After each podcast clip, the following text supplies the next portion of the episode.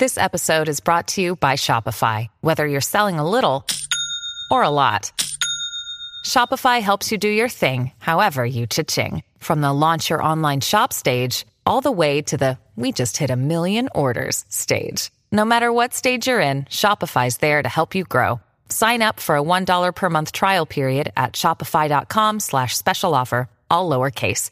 That's shopify.com slash special offer. You're listening to Michigan News from MLive for Tuesday, November 29th, and I'm your host, Jessica Shepard.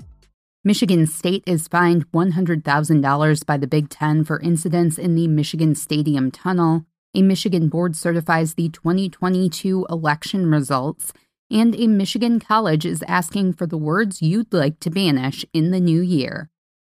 A month after violent postgame incidents led to assault charges being brought against seven Michigan State football players for their roles following an October 29th loss at Michigan, the Big Ten announced discipline. Michigan State is fined $100,000, the conference announced on Monday afternoon, while publicly reprimanding Michigan for its game management policy. Additionally, the Big Ten announced Michigan State defensive back Khary Crump who is facing a felonious assault charge, is suspended for the first eight games of the 2023 season.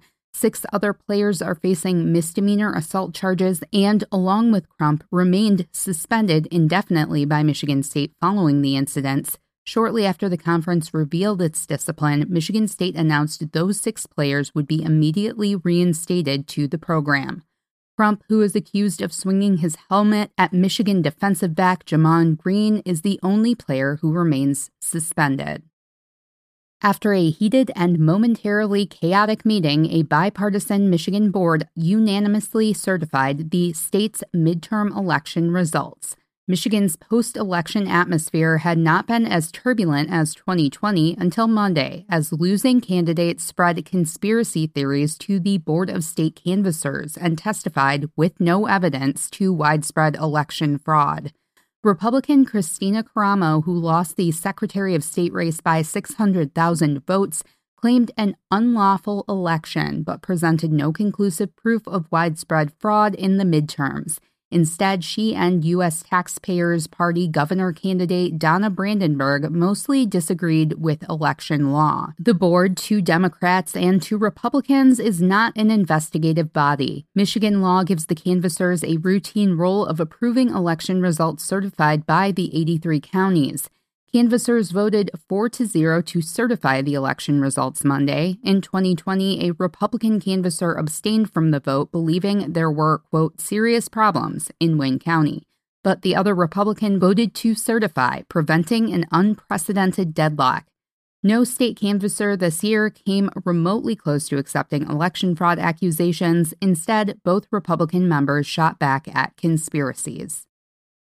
The annual tongue in cheek Banished Words list by Lake Superior State University is poised for a new iteration on December 31st, and there's still time to submit your entries. Think of that word or phrase you've heard over and over throughout the year, that misused, overused, and utterly useless word or term. Got it? That's your entry for the Banished Words list. Submit nominations by 8 a.m. tomorrow, Wednesday, November 30th at lssu.edu slash banished words.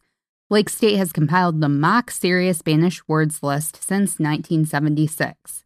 Speaking of heavily used words, Merriam Webster announced its 2022 Word of the Year. The term gaslighting saw a search increase of 1,740% compared to 2021, according to a news release. The top definition for gaslighting is psychological manipulation of a person, usually over an extended period of time, that causes the victim to question the validity of their own thoughts, perception of reality, or memories, and typically leads to confusion, loss of confidence and self esteem, uncertainty of one's emotional or mental stability, and a dependency on the perpetrator. You can always find the latest Michigan news by visiting mlive.com and make sure to check us out on Facebook, Instagram, TikTok, and Twitter. We'll be back here tomorrow with more Michigan news from MLive. Thanks for listening and have a great day.